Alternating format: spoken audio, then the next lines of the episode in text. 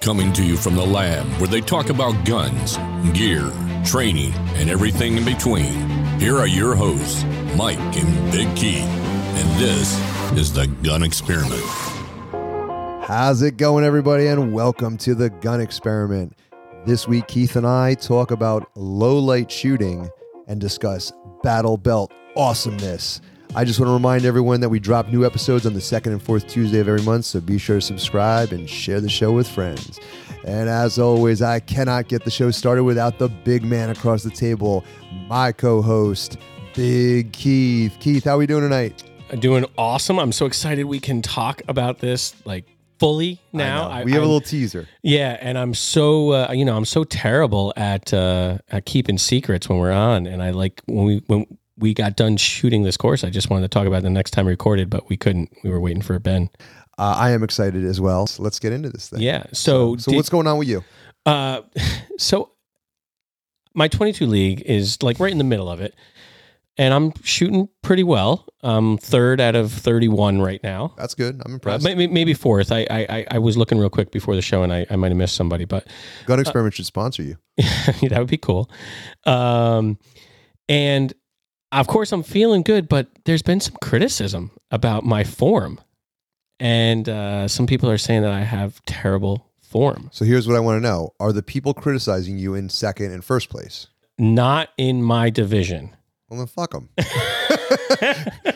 Say when you can outshoot me, you can you can. Well, they deform. can outshoot me. Okay. Um, they're shooting probably as good as I am iron sights Oh, um, so that's I'm what you mean by not in your division. Yeah, yeah. I'm, oh, I'm still I'm rifle optic. All right, so maybe you need to listen to him. well, I, I think yeah. I mean, uh, I I guess I'm gonna have to start asking some questions. But you've seen me shoot. Does my form not feel right? What I mean, how do you grip the? What are they telling you you should do? They, I didn't ask. I think they were. I think they were nudging me to ask, and I didn't bite. I was like, listen. Uh, well, first of all, this came up as we were about to start shooting competition right? So I don't. So you don't get in your head. I didn't want it to get in my yeah. head, so I just like let it go and and did my thing, and I shot my best round of the night actually. Um, right. So maybe it motivated me a little bit, but uh, I do think I need to ask because maybe it's something good. Yeah, I mean, listen, knowledge is always good, right? Yeah, sure. All right. So so what else going on? I didn't expect that's where that would end, but yeah. No, I mean, listen, I, I am just saying, if someone's willing to help you out, take it. Yeah. You know? No, not not much else. Let's uh let's keep going on the, tonight. I'm excited to to move on to. So can I, while we're on this, can I can I just say something because I know you don't do the social media thing. Yeah. But this is going to irritate you, and it irritates me. I'm so tired of seeing people's accounts in our in our in this world that we're in getting fact checked and oh th- this this post can't be viewed for this reason or that reason. And then you it's like i saw someone like they're not even selling guns but they got their post taken down because it violated their you know selling guns policy or whatever. And it got me thinking about our show. This is where like i really i really need to ask the support from our listeners because i am really afraid that these overlords are going to come for us eventually. Well, we've been we've yeah, yeah we think we all expect this. it. You but know, I mean, I mean I, this is really like I, we always ask for help, and, and I really really mean this. If you're listening, I really need you to go do these things for us. You gotta first of all, follow us on Instagram because it, it is really a place for us to to keep in touch and contact and connect to each to each other. I had someone reach so out far, to me for right now. For right now, but I had someone reach out the other day. It was a very nice conversation. So please add yourself to that. But you got to leave us those five star reviews and comments because uh, Apple will 100 percent try to suppress us if they can, and the only way that they won't is if if if people want the content. If people want the content, they're gonna they're gonna push it. That's they're they're not gonna stop that again for now. For now, yep. And the most important one is join the mailing list. That's what I was waiting for you to say. right? say. Because that's the one where it's if gives something, us more if we get blocked out for Yep. some way and you want to still listen, we'll be able to communicate with you, Right. and you'll be able to listen to shows Right. through that mailing. Well, not And- necessarily through the mailing; it's through our website. And our website, I want to say it's bulletproof, but it's way more bulletproof. I've gone through a lot of effort to make sure that the people that we use are pro liberty. So you can always get if they shut me down, you can always go to our website, and that should always be free. Unless the whole god darn thing goes down. The whole goddamn internet. and then I don't know what to tell you. Uh, yeah, well, you All right. we'll still be here recording to nobody. So I do want to get to our interview, but we have one more thing. We did get a very nice Apple. I haven't, Comment. I haven't read this yet, but you told me about it, so let's see. This is really nice, man. This this made me feel really good. So five star review. God bless Texas by he's that guy. it's spelled G E Y E. So I I don't know if I said that right. And this is the review. Like a fine wine, this podcast has gotten better with age. From episode one, Mike and Bid Keith have been delivering high quality 2A content. They have great guests, gear reviews, and continually ask tough questions. Would recommend this podcast for anyone who supports the second, is looking for great gear reviews, recommendations, and ideas to further 2A in their community. I'd like to add, I was just at the range with a 32 round mag in my P365, winky winky face. God bless Texas. Oh, God, Is that that makes me just so like a jealous. That's, that's just a a little, little bit of a knife, little Scroogey, little bit of a but that's right. He, he said we're a fine wine. So it's a he can get spicy it. mag. Yeah. it's a lot of friggin' rounds. Jeez, it's a small gun. All right. You ready to do this? Let's go, buddy. All right. Our guest tonight is the founder, owner, and lead instructor at On Sight Firearms Training. Please welcome back Ben DeWalt to the show. Hey guys. What's, What's going happening? on, Ben? Big Ben. How we doing? Uh hanging in there. Hanging in there. What's happening? First time we've been able to say welcome back. I think you might be I the first repeat. Yeah. Uh, yeah, bad, get right? us- 100%. Welcome back. Yeah. And, Um, and it's called, it's also kind of a milestone. This is our 51st episode. We like totally passed our 50th, and I didn't man. even realize it. So I'm Ben, 51 years old. How crazy is Whoa. holy crow, what is this? You look good for 51, man. I got to say. Good for you. I appreciate that. Yeah. Um, I got a question for you because we nor well, I normally have a uh, a, a man's drink or sometimes sometimes not a man's drink depending on what I'm in the mood for. It might still be considered liquor, but it's not. It's definitely not a man drink all the What is time. what is your drink of choice, Ben? Uh I like bourbon. I thought so. I, I said that. I was. like, I think he's a bourbon guy. My two bourbons, um, I dig Taconic Distillery since they're a local New York uh, distillery. Are they in Roscoe? And they yeah, they're up in Stanford, Oh, okay. New York, which is up past sort of Poughkeepsie, up past Oh. 44. Okay. Um, I know the owner. He's a he's a pro two A guy. Oh, cool. Uh, I'm also a big fan of Woodford Reserve. The double oak Oh yeah, I've had that. Woodford uh, is pretty good. But that's my um, so that's my my main drink of choice. But you know, I do like an occasional beer. Um, Blue Moon is pretty good. There's a couple other beers. Uh, Einstök from Iceland is my probably, probably Never my had favorite beer. Ha- Mike, have uh, what's the name of the distillery up the road from us in Gardiner? Have you ever had what, Hudson uh, oh, uh, Baby Bourbon? baby baby back bourbon. Ba- not Baby Back. I think it's just Baby Bourbon. baby back ribs. I want my Baby Back rib and my bourbon. Right by Newburgh or in Newburgh, there's Spirit Labs. Oh, Spirit Labs. Yeah, I've heard of that. Yeah. oh, really good. Is it okay? So uh, you want to talk some low light? Yeah, let's do it. All right, man. What So so let uh, let me start by saying this. Um, I want to talk a little bit about your teaching style because it, I know there's people out there listening, and listen, training is is so important and it's so underrated. I want to go back to what our past guest said, Pat McNamara, Yep. and Pat Mac had said it. You got to focus on the software more than the hardware. And I'm paraphrasing, right? But everyone wants the big fancy guns. Listen, we're gear junkies, all of Yep. us, right? But a lot of times you you neglect the the software. And i got to do a better job of not neglecting that. And i plan on that's a goal of mine. I want to do more of that. So your teaching style it was it was a nice blend. And what i mean by that is uh, and i i, I want to say i coined this phrase. Maybe i didn't but it's it was equal parts professional and ballbuster. Yeah. and i really enjoyed it. And i say that because listen i'm a guy i'm a dude. I, I want to like you want that relationship when you're, you're dealing with someone that you feel like you're at the bar with your buddy right but at the same time you don't want someone who's a total dick Well, I, I remember Ben. I don't remember the joke, but we were filling out our waiver form for the for the range, and I I, I said you you said something, and I had my opportunity to like test the waters a little bit, and you got right back at me with a crack about my sister, and I could. yeah what did you say ben we, we're at the age we don't talk about moms but we talk about sisters right I'm sorry. What did you say, Ben? Was it a crack about your sister or a crack about your sister's crack? no, Both it's a crack about my sister, not her crack. so anyway, I, I I just thought that that's uh you know that was my take on your teaching style, and I and I really enjoyed it. You Well, know, So the one thing that nobody wants is nobody wants to to pay to get yelled at. I mean, Yeah. there are clubs for that in New York City somewhere, you know, in basements. But nobody wants to pay money to come to a class and then be told they're a fucking idiot. right? Uh, and you have to have a fine balance where you can correct somebody or you can quote unquote discipline a student without a embarrassing them in front of the rest of the class b without you know bruising their ego or or c doing it in a way that they're not going to carry it with them through the rest of the class Right. So like the other night last night i had uh i was explaining a drill and I didn't really say what we were going to do first, but I was explaining the setup for the drill. And one of the guys in the class kind of goes, "Oh yeah, tap rack drill." And I stopped talking and I looked at him and I said, uh, "Well, okay, you know what we're going to do? You want to teach it, or can I still run my class?"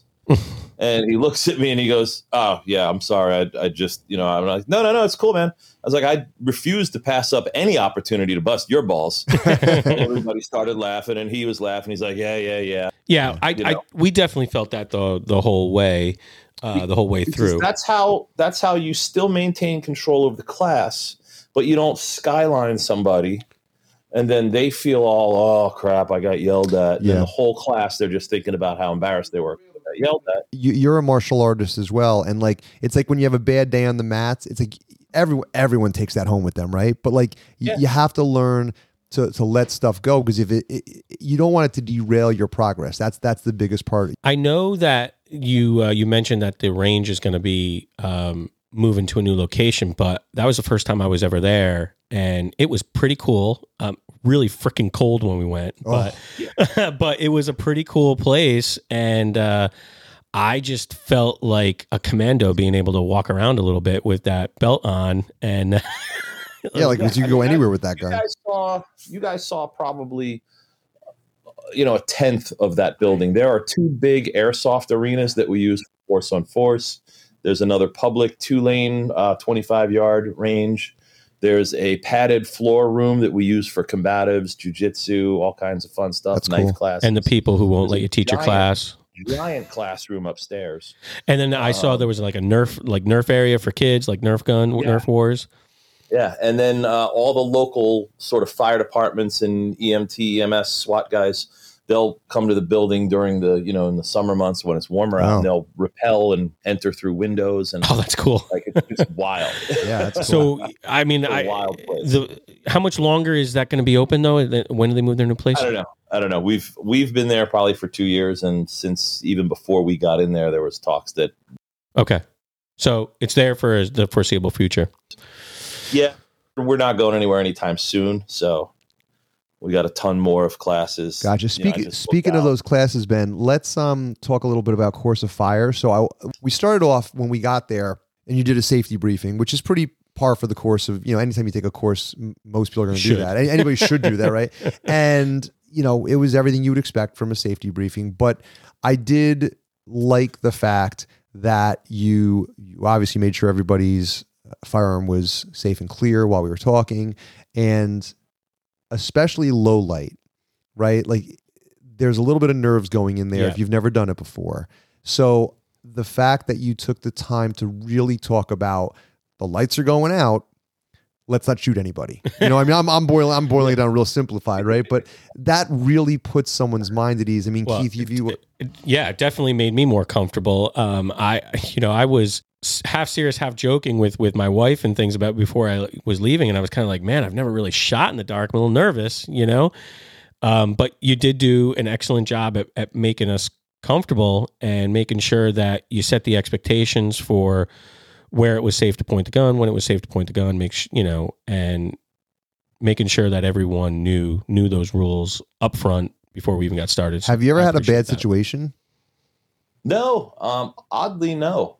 That's good. Uh, I've had a couple people that I've had to pull off the line and send them home just for basic, like they could just couldn't handle their gun. Like they're Yeah. like you get people that sign up like, oh yeah, I shoot all the time. Yeah. I've been shooting for X amount of years, and cool. Okay, so later I find out that you've been shooting from a bench at a public range, Mm. a little table, tray, whatever it is in front of you, and that's all you've done. You've never drawn from a holster. You've never handled your firearm in a way other than picking it up off a bench, aiming at a target, pressing the trigger, and putting it back down.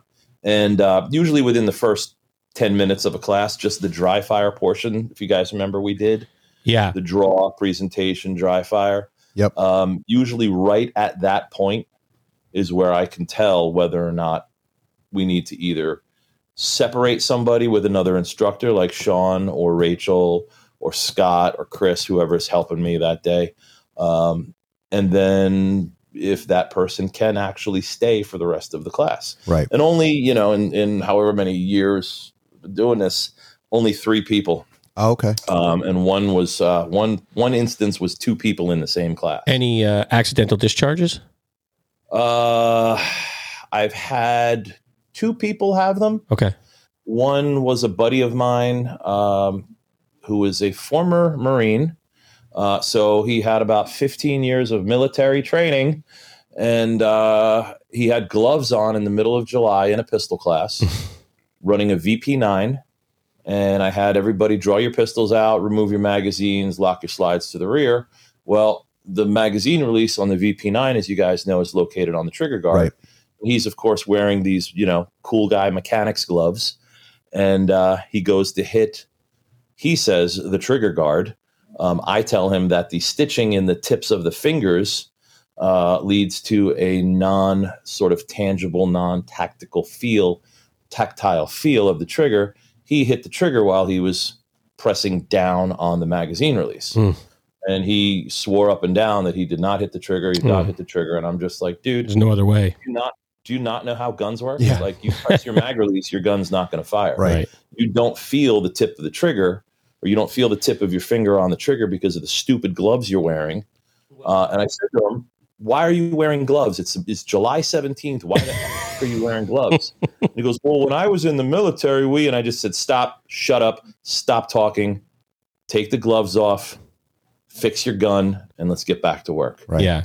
I don't want to hear whatever military reason it was that you had gloves on in the middle of a civilian class during the day in July. You Like- you started off like you said with that dry fire, and you know I we did a couple warm up drills like you said, and then you know you came back and we started talking. Uh, if I remember correctly, uh, we gear selection, and you started talking a lot about flashlight selection, particularly because this was low light. And one of the things that I, I remembered most from the class that you impressed on me, and I, I don't want to steal the thunder, so I'm going to let you talk about it, is th- really the difference between a quality flashlight, you know, that yellowish light and that bright white light. So I wanted to give you an opportunity to kind of talk a little bit about that for the listeners so that they could hear the same thing.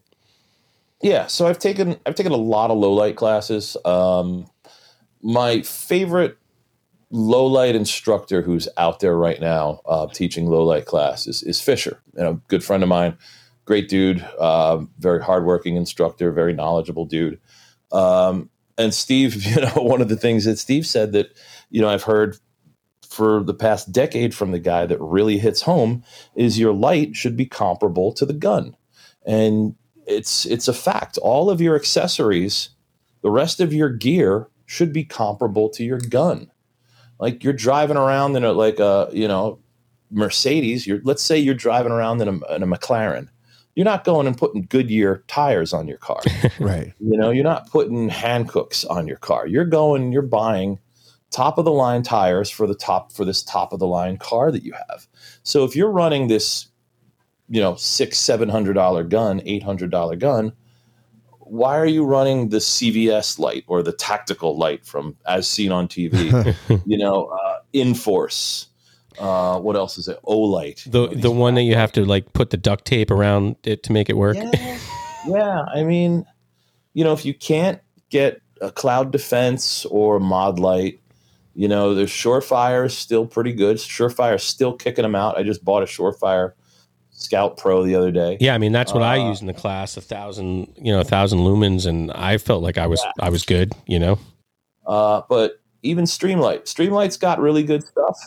But if you like, if you can't afford Surefire or Modlite, there's always Streamlight. Yeah. Streamlight makes They're good stuff. Considerably cheaper, Yeah, and but they still they still still do kick out some good products. You have to be a little picky with the products depending on what you want to use it for.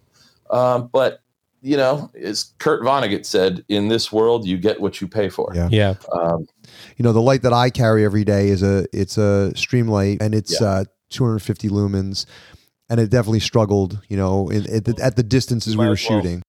you might as well get a fucking pocket full of candles and a match. Yeah, Uh, but but you know like the problem is and this is just me being honest right like i in the summer when i'm wearing like you know whatever shirt like i'm not going to carry a giant light. I'm just not going to do it. So it's either carry or don't carry. So what i've come to the conclusion of is i, I need to get something a little more you could robust probably double the size of that light and quadruple the lumens. yeah i mean 500 is Um, no problem. I can get 500 in a small package. A thousand's a little Um, tough Like a Surefire or even a higher end Streamlight, you could quadruple the lumens and only double the size. really yeah. I think gonna I saw require- your size in a 500 lumens. that i did for sure Yeah, I you know, and and honestly, that would there were I think there were people been in the class shooting with 500 lumens that were doing just fine.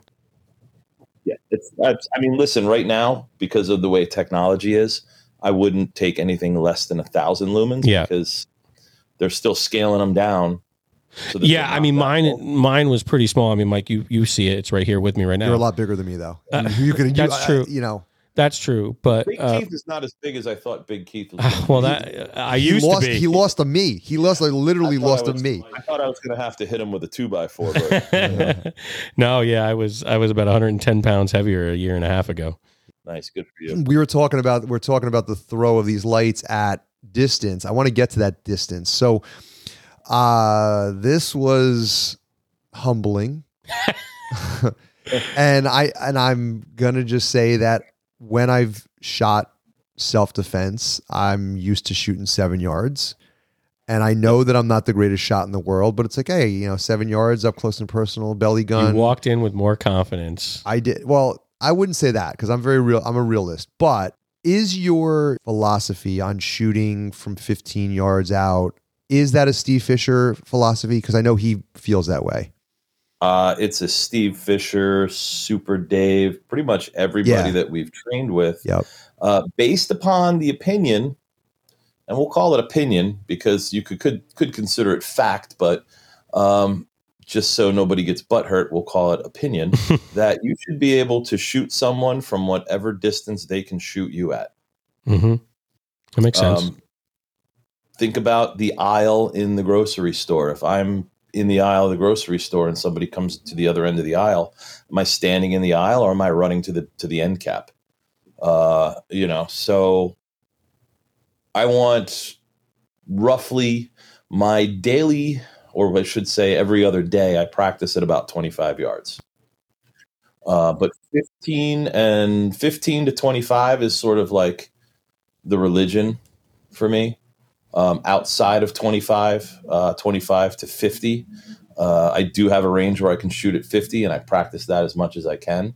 But 25 yards seems to be for most of our indoor ranges, and unfortunately for a good portion of our outdoor ranges, that seems to be our limitation for now. Right. Uh, so, Well, what I found interesting about that is it it is certainly challenging. And when we had Steve Fisher on the show, we kind of had this conversation a little bit too. But it is challenging. But when you move to seven yards, seven yards should be no problem if you've been practicing at 25. Right. Right. So it it sets your Yeah. it sets the bar high, but in the end, it makes you a much more efficient gunfighter at a close range, at, at a mugging or a, you know, when those things happen, True. you should be super duper effective at that range. well, as your distance, well, the one thing that people do suddenly learn, unfortunately, is as your distance change, distance changes, so does your holds. So I get guys that practice at 25 and their guns are zeroed at 25, and we get up to do some tiny, like little one inch, you know, the little one inch pasters for IDPA. We sometimes use those as targets, as visual focal references, and uh, get guys that come up to like three and five yards, and they're like, I practice at 25 all the time. I know what I'm doing. And they're shooting two inches low or an inch low. And I look at them, I'm like, so where are you zeroed at? Oh, 25 yards. Okay, where are you placing your dot? Well, right on the black square. Okay, we're standing at five yards. Do you think maybe you should place your dot an inch or so above where you desire your hit to go based upon your zero and your distance, current distance from the target? And they'll be like, oh, yeah, offset. I'm like, yeah. That's what people who shoot at distance sometimes they they forget that. You get up close to the target and you're thinking you're still doing the same hold at 15, 20, 25, etc. So people tend to underestimate when they get close to a target that it's oh this is going to be easy. I think people, I mean, I, I shouldn't say people. I, I know I personally forget that that offset can happen in, in that short of a distance. I mean, 25 yards is not really that far in the grand scheme scheme of how far a projectile goes, right? Yeah. Welcome to being a human being. We Yeah. we, we tend to screw things up for no reason. we forget things. We you know, it's just the way life goes for us. We we're we're bound we're born to error. One of the next things Mike and I wanted to be sure we talked about were you mentioned holds. And you gave us four holds, if I remember correctly uh, cheek, 90, spotlight, and Harries hold. Yeah. This Um, is just one interruption yeah. for the listener. What we're talking about is how you hold the flashlight. There's Yeah, different ways to hold the flashlight for different scenarios in conjunction with the fi- in conjunction with the firearm. So go ahead. Keith. No, great. Uh, cheek. I mean, really hard for listeners to to describe what this is, but basically, one handed. You know, you're holding your firearm out and you're holding the flashlight under your cheek, Yeah, and right under your cheekbone. under your cheekbone, and short and and using.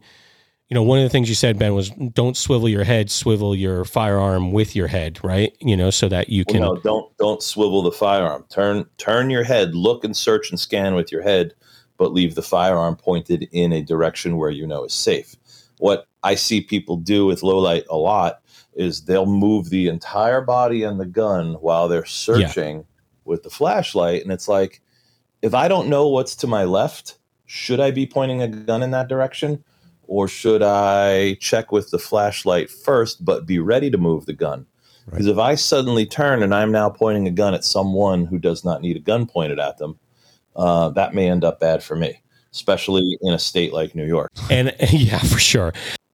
That's called, I believe that's called assault or aggravated assault. You know, if you point a gun at somebody.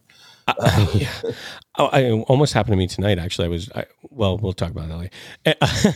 um, I uh, the ninety is is basically just taking your arm that you have the flashlight out, and I that you have the flashlight in and holding it at a ninety degree, almost like you would be signaling to make a uh, Or, or flexing, right? Like when you flex flexing. Yeah, muscle. yeah. I was thinking Yeah, of the. which way is the beach? Which way is the beach, sir? Over this way, ladies. That's You right, that- that's Yeah, yeah, yeah. yeah. Uh, I, Sha na na, kind of like Bowzer. I was thinking like making a right hand turn, like they taught you when you were learning your when you're learning how to drive. But Yep. I, But- I gotta say, Ben, you just brought up Shana Na. I got the reference, but I'll bet you there's about there's a ton of people who did not get that reference. Yeah. They were like the lame version of the Ramones. Yeah, yeah, yeah. well, well, I felt that this this 90 hold definitely made it easier to to remember to scan with the light and not my Yeah. arm that I'm that I'm you know the firing arm. Um, Yeah. And the the 90 and the uh, spotlight, like we are the, the That was the next one, is the spotlight, The yeah. lesson there is, you know, if you're if you're looking out farther, right? Like you're looking maybe out, maybe it's the woods, maybe it's you know, you can kind of get that out there. And also, tell me if I'm wrong about this, Ben. But one of the advantages of that is that, the, you know, people, the bad guy tends to react and shoot where the light is at. So if your arm is out, that's kind of where their attention is. Is that Uh, true? You know, I've heard I- that. I just want to know if that's a, a school of thought. he let's say. forgot to ask you in the I haven't- class. I haven't been shot at by a bad guy while I was holding the light. So, um, but I imagine, you know, when we do force on force, we see a lot of people get shot in the hands. Yeah. And that's because when we're in a situation, high stress, we get that sort of that visual, uh, you know, sort of tunnel vision, they call it. And I've actually had people shoot me in the hands. Hmm. And I said, Why'd you shoot me in the hand? And they go, I don't know. I just saw the gun and I just got locked into the gun. Hmm. So maybe they get locked into the light. Yeah, I don't know. It's, But- it's a good theory. but the, the overhead search and scan uh, if i don't know where the problem is and let's say i hear some sort of sound in the backyard in the woods i may not be pointing my gun into the woods before I see what the noise Right. is. Right. Right. We weren't. So that overhead search and scan, I kind of get a good field of view. I get a good sweeping, sort of like the eye of Sauron um, kind of view. And then if I see something where oh, shit, my gun needs to come out like right now, I can bring the gun up. I can bring the gun out of the holster, whatever it is, wherever it's coming from. Yeah. Um, but we got to have we did some drills like that. We did drills where you had a search and then and then unholster and uh and then not shoot. Yeah, it was like it's nothing, false alarm, you know, whatever. You heard a weird noise, holster back up. Not every situation requires you pressing trigger. Right. Keith, do you want to talk about uh, Harries hold a little bit? yeah, The- I, the Harries do you remember uh, Ben? This is the one that I when you mentioned this, we were kind of we had taken a break and you you had mentioned it and I I had s- I, I- I said to you I said I'm just gonna do it like this and and I kind of held my my shirt so and then had my gun out and I I, told you I, I was nervous about shooting myself. And uh, you were like you said no you're gonna do it the way I tell you to do it and you're gonna do it this way and you're gonna you know you're gonna take your gun out first and then your flashlight and then when you're done you're gonna put your flashlight away first and then your gun. And i did it fine and i felt i felt good about it afterwards but i was definitely a little nervous about doing that. I was nervous about doing that before i even got there So it comes from um, a guy named Michael Harries. He was a very well known practical combat shooter. Uh, Jeff Cooper actually was a big fan of this technique. And it is simply, you know, backs of the hands against backs of the hands. But the one thing that we have to remember when we are employing this hold is that the gun needs to come out first. Yeah. You have to have the gun in the general direction first and then the support hand holding the flashlight comes up underneath and you hit backs of the hands the backs of the hands.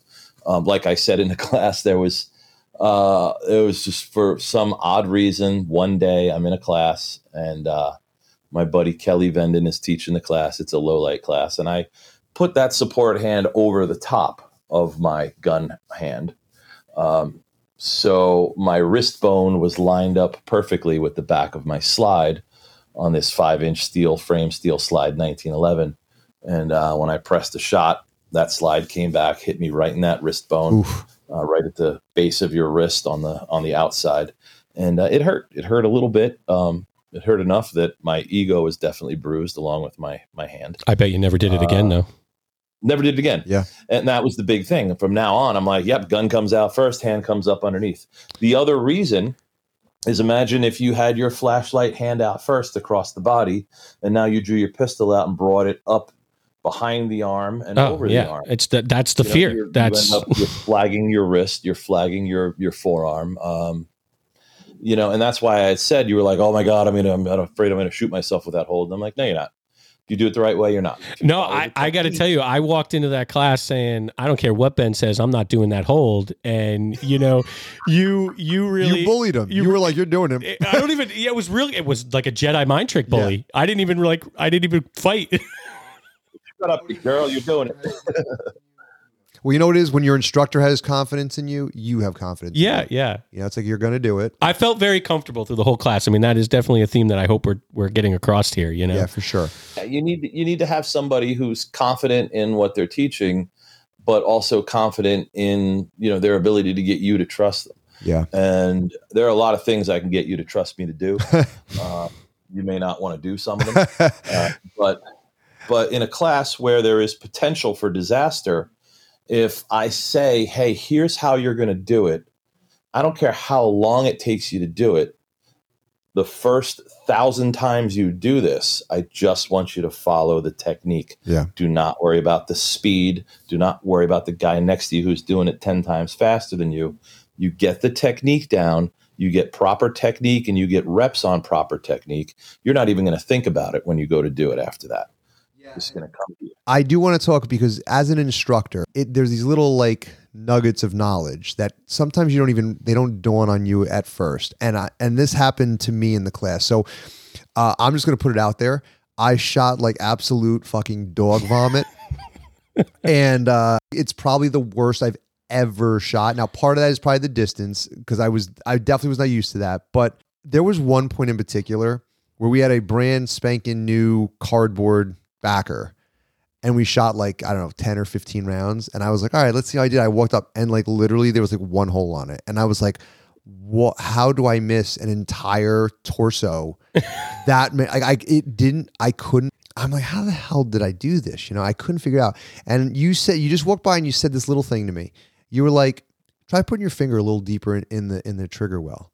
Now, my initial thought when you said it was, wait a minute. My whole life I've been told use the the pad of your finger, the you know the front pad of your finger, and I, I was I could I was I, I heard it, but I kind of it didn't it it it was, it was like marinating, you know. So I shot the rest of the course terribly, and then I I got home and I said, okay. He said something about my trigger finger. So the first thing I do is I go get my gun, I make sure it's clear, and I dry fire with one hand with the pad of the finger. And I watch Mhm. very closely. And I told my wife, I said, I want you to watch this because it, it clicked. It pushed the barrel to the left. I could see the whole sights moving. And I'm thinking, gee, at 15 yards, Oh yeah. that's that's, That's a a, lot. lot. of movement, right? So I said, okay. like a foot. Yeah. And what I realized, this was the the big like, oh shit. For however long I've been shooting, I don't practice one-handed ever. Yeah, And my support hand makes up for that deficiency. you take it away and you realize what that support hand is supposed to be. doing. Yes, exactly. So I just wanted to let the listeners know, but also you, I want to thank you. But when you have a good instructor, people listening, it does have you have these moments, and that's why that software is so important. Well, that's that's where people need to step out of their comfort zone, like the guy who's like, "Oh, I shoot all the time. I know what I'm doing." Yeah, but you don't see what you're doing. Right. No one is there with you, critiquing, observing, diagnosing why you're getting what you're getting. You're just shooting and you're putting holes in like a 10 inch group at 10 yards, and you're going, "That's great. Look at that 10 inch group." Or the quote unquote fist size group. Now I was going to bust your chops, and I was going to say, yeah, I shot like shot like dog shit that night too, because at 15 yards, single hand, I was shooting just you know this awful three inch group. um, but well, when you- listeners, when- listeners I out there, that's the ball busting part. yeah. Well, when you when we came back from break and you had the shoot or don't shoot uh, targets up, and I we went through each individual one. I was I felt so good about my shot, and I turned out that I would have shot somebody with a sprite can. yeah, That made me feel better about myself. By the way, I didn't kill anybody. and um. I want you to know that I did practice forty rounds tonight. One handed because I knew I was talking to you. ass kiss. And I did not want to come on the show and tell you I hadn't practiced. I told him he was an ass kiss. You're an ass kiss. You ran out right before the show. but it's true. most of the people that were there have shot with you quite a bit more. Me and Keith, this was our first time shooting with you, and they all blew us out of the water. Yeah. Y- they- for the most part, there was one that, was, that Keith was close to, but they they were uh, much better, and that's a testament to your uh, to your teaching. That obviously that Well- they're they're doing well. we so whether you got me rachel sean or scott teaching um, there's a quote that i like to throw out at the end of every class and i think these guys throw it out as well uh, we will do our absolute best to make you as good of a shooter as you want to be Yep, so what does that mean what does that mean to you we got to put the work that? in, right? Yeah, got to put in the work. Yeah, And I'm I- and like Mike was saying, that was definitely something we wanted to make sure when we were debriefing with you on the on the on the show that everybody knew that that was something that we noticed that all of those people, you know, were really benefiting from time that they had spent with you and Yeah. and uh, but yeah those guys put in they put in the work. They don't they don't come in and just you know slack and make excuses. They they take a, a verbal and you know sort of physical and mental beating sometimes. But you know after months and months of being consistent and putting the work and the time in i've actually walked up to a i walked up to a dude last night who just shot awesome this one drill we were doing. It was it was phenomenal. And i remember him 4 months ago he was shooting all over the cardboard and missing the cardboard at 10 yards. And I said to him, I was like, dude, you've you've come a long fucking way. And he's, yeah. He goes, yeah, it's amazing, isn't it? And he like took a picture of his target and he was all psyched.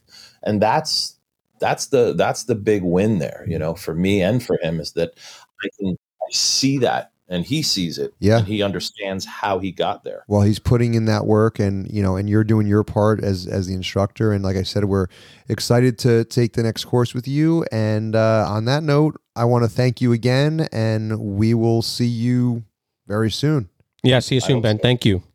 You got it, man. Take care. all right take care appreciate it bye Let's mix it up.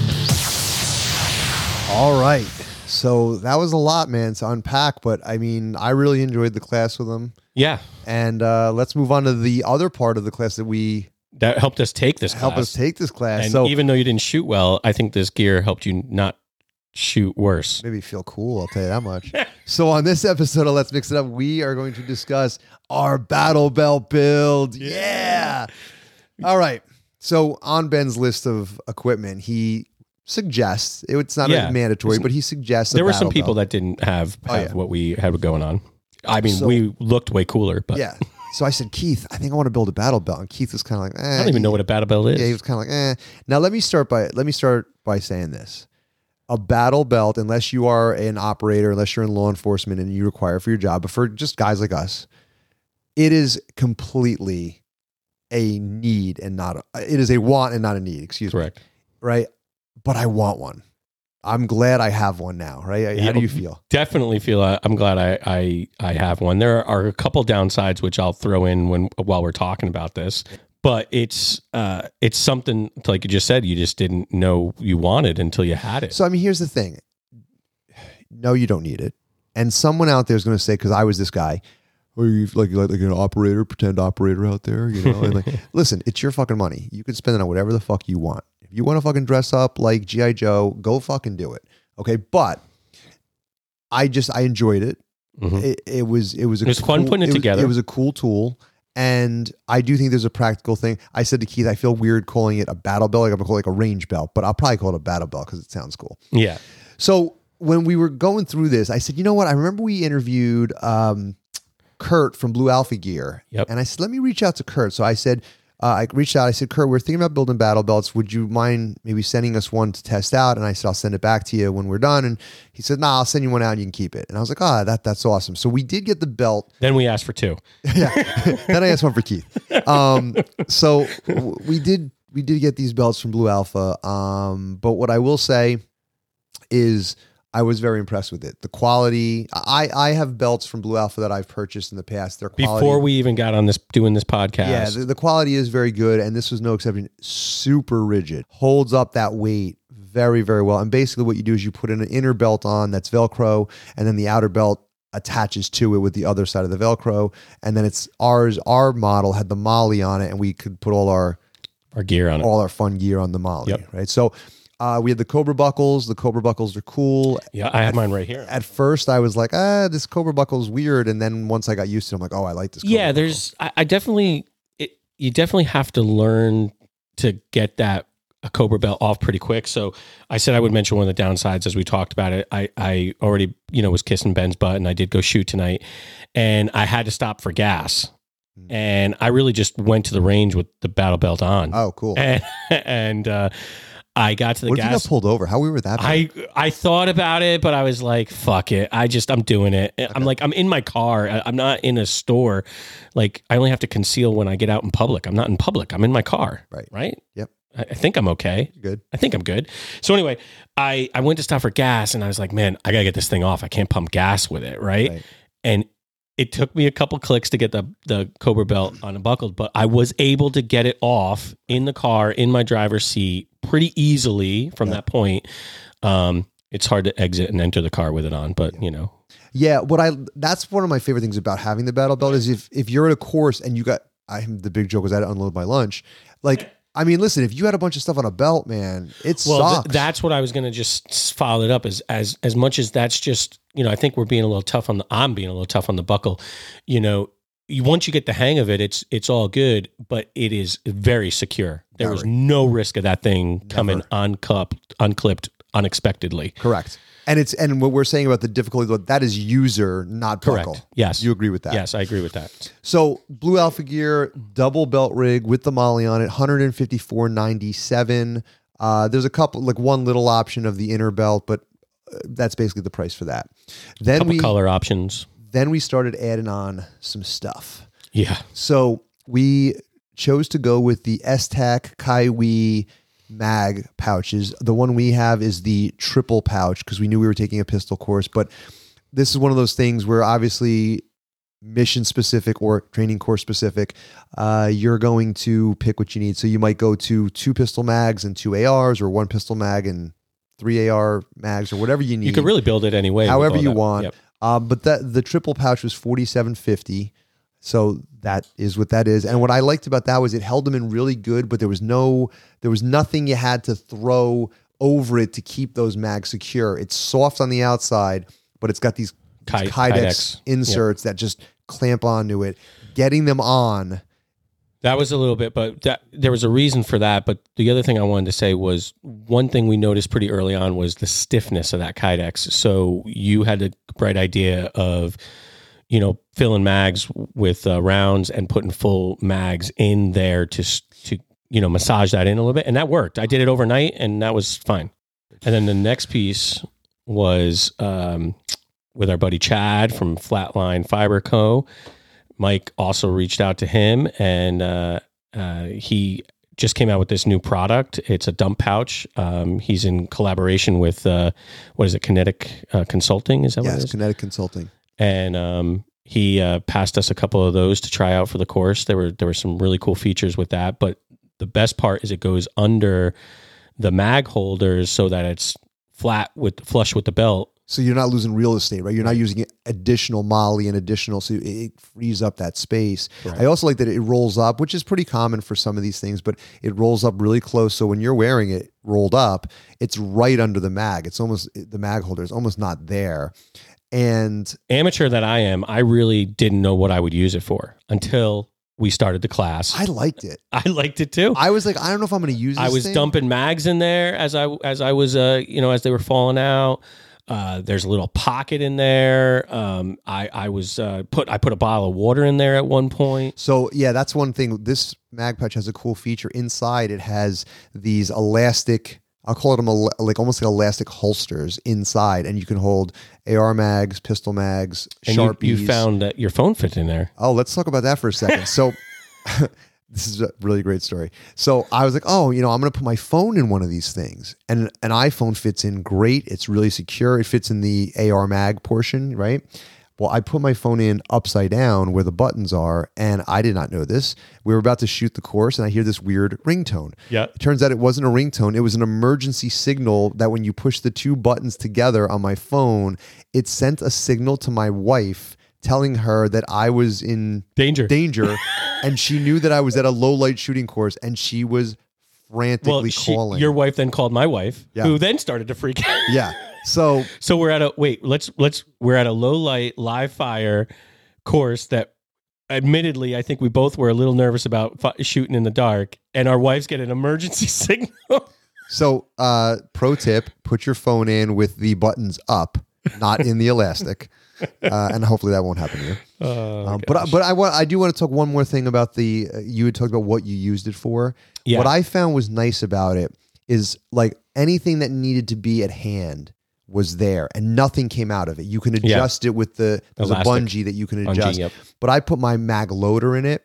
Mm-hmm. I put so this we had I, I did have that in there at one point. I had three mags on my belt, but he wanted us to have four or five mags, so there was nowhere to put those. So I just let them hang in the pouch. Um, at one point, I had my Ear Pro in there, even though I have Chad's Ear Pro hangers as well. So thank you, Chad. Yeah, thank you very much for uh, supporting. Us. Yeah, but I I did really like it. That was um that's sixty five dollars.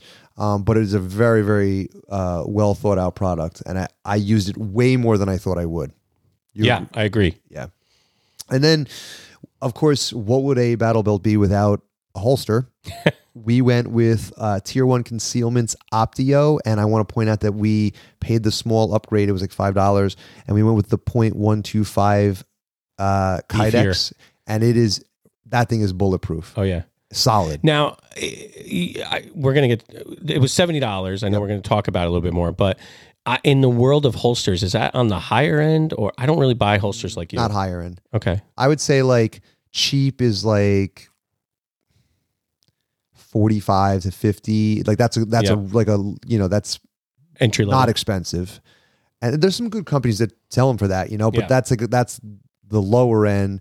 And then I mean there's garbage below that, right? Yeah, but yeah, yeah. you can get a decent one for 50 and then I would say like 70 to 80 is like middle of the road and then you can go up into the hundreds, you know, 125, 150. Well, this one was perfectly acceptable. Very and, good. Um, we um, paired it with the Safariland mid rain uh, mid ride uh, belt loop, and that was probably uh, my favorite part of the belt was where it, where it sat. well cuz your hand goes right to it. Yeah, Did you feel like a gunslinger in the West? I did. A I little did. bit, right? Uh, one thing that I was talking to, showing Frank the belt, and one thing he had said was, if you're in like a three gun competition or something, or you're in a, a pistol uh competition and you're running, you sometimes have a hard time finding, you know, where where the firearm is in relationship to your Cuz your legs your moving movement. or yeah, yeah. gotcha. Man, I can't describe that at all, but I you got it. You spoke got you. Keith. I You got spoke you. Keith. I got you. Okay. I hang out with you a lot. I, um, might I know it. your language. So let's talk about those really quick. So the tier one concealment was 70. Keith said that. The Safariland mid ride belt loop was $25. That was also paired with the Safariland QLL's, QLS fork and receiver plate. And basically what this is, is it's a giant beefy buckle. Yeah. One end goes on the holster, one end goes onto the the belt mount, and you can just take the holster off. I didn't realize, you know, when you asked me to buy this, I again, amateur side of me, I didn't really realize what this is, but it's so cool to be able to switch holsters so easily from, with that plate. So, a couple things here. One, let's say that you are Big Keith, you're in your car and you're like, I got to go pump gas. You could have just taken the pistol off, That's true. right? I didn't even You could, remember to do if, that. if you are, um, Keith and I were uh, at the at the course and we wanted to go for lunch. I'm not saying I would do this, but you could take it off and secure it in a bag and or in Okay. a locker or whatever. And but Yep. but the point is, you could take the pistol off the belt very quickly. And on top of that, if you have multiple guns, maybe you go to the range with three different firearms. You want to test them all out Oh, yeah. get some work under your under your belt no pun intended with multiple guns you could swap them real easily so thought that was very cool that was $34 by the way Oh. just just for that i have links to all these in the show notes so you guys can go and order these things up real quick Uh, so T Rex arms, thigh strap, which just was added comfort. You know, I mean, Yeah, I guess you could have not had needed it. you get super cool guy points Get super cool guy points. Yeah. and it keeps it from flop. If you're pulling out, you know, it, it keeps it from flopping around.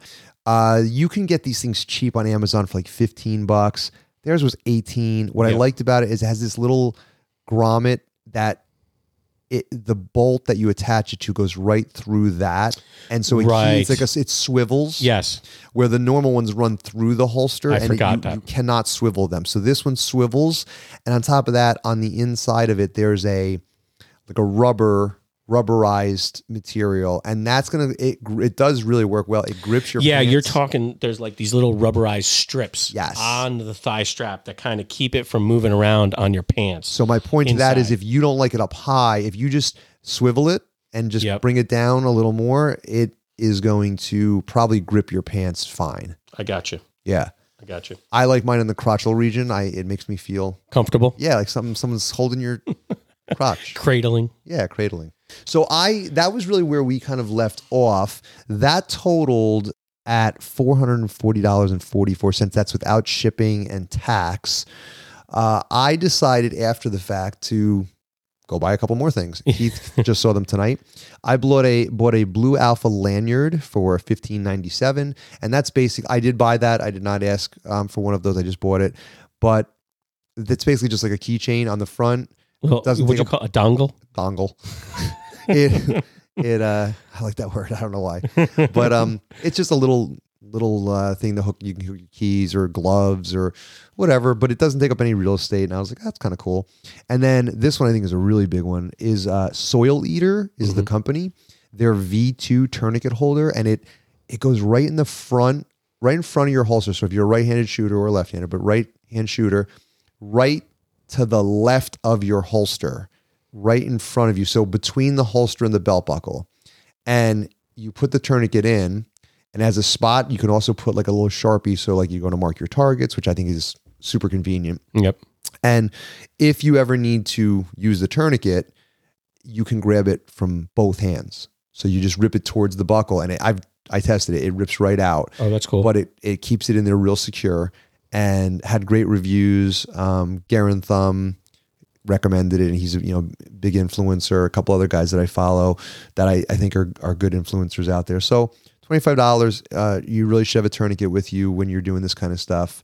That added those two things added up. It made it 480 44. So it's a it's I mean it's a little bit of an investment if you It wanted is. to build something like this. Um, sure. And we were fortunate to have a little help with that. Thank you, Kurt and, and Chad. But it's I, I like you said you for a range belt, um, and even you could, you know, you could really reduce the cost of this if you can start with a good foundational belt like like what Blue, what Blue Alpha is offering um, you'll be fine and you'll have a really good system to be able to even use at the range. Yeah, a couple couple of things there. So first off, I'm very thankful to Blue Alpha, but there are other options out there, and and there are other good options you could explore. I, I highly recommend it. It is very very good. But if it's not your thing or whatever, you obviously can go a different route. But I think it's as good as anything out there. Yes. So I would give them a look. And as Keith said, it is an investment, but you need to start with a foundation. And from there, you can you could start very easily with just a holster, yeah. Right? You don't need the QLS forks. You don't have to have that. You could add them later. You don't need the thigh strap. You could add it later. Mag holders, you might want to get mag holders, but they were cheap. They were Yeah, but not, bucks. you know, I'd be happier just to hear listeners get a good foundational belt and a holster and and not have the mag holders and just shoot, you know, and, and commit to using this in a range like we keep talking about or, you know, go use it at a training course. So to your point, you know, you can you can build this up slowly, but you got to start with a good foundational belt. I know that's what we we wanted to make sure we for sure across. and a good holster right you want to have a good good holster. but you know one last piece to this and then we'll kind of exit out of here i know most people out there you're not going to carry your gun like this Yeah. right you're going to you're, you're going to carry either appendix in the waistband three o'clock you're going to wear maybe outside the waistband uh, in a pancake holster at three o'clock so, you, so I could see the, already people saying, "Well, why would you do this if you know You train the, can't train the way it. you Yeah. shoot, Yes. right?" Yeah. But if you're working on skills, Correct. right? If you're wor- so this was a perfect course, right? Keith and I already said we were a little apprehensive about the low light. This is not the time to worry about clearing garment. This is not the time to. This is a time to learn a skill. We were using it for flashlight low light course, right? There's definitely a lot of reason to, to use this on the range. it's not bad to train with something like this. You you could easily, I mean, look at what's going on in the world today. You could easily find yourself in a situation where you're walking around with a battle belt on a regular I, I did, it, that did not escape me, right? That so did not escape me. What's It's just another form of training, and outside of another form of training, it's also a, a good way to just focus on the skills that you're trying to learn in a training course or in your own training regiment that you're that you're going to have at a range or whatever the case may be. And I'm just going to say it. It is kind of fun to do It's a little. cool. A little larping is not not going to hurt anybody. It's just cool. go have a little fun. Pretend you're a badass, Billy Badass for a day. Yeah, Play GI Joe. I felt great wearing it in my car. Yeah. exactly. Exactly. Listen, women get to wear makeup and doll themselves up and be like, you know, beauty pageant. I get to be GI Joe, and that's all I'm going to say about that. All So, right, fair enough. Fair enough, right?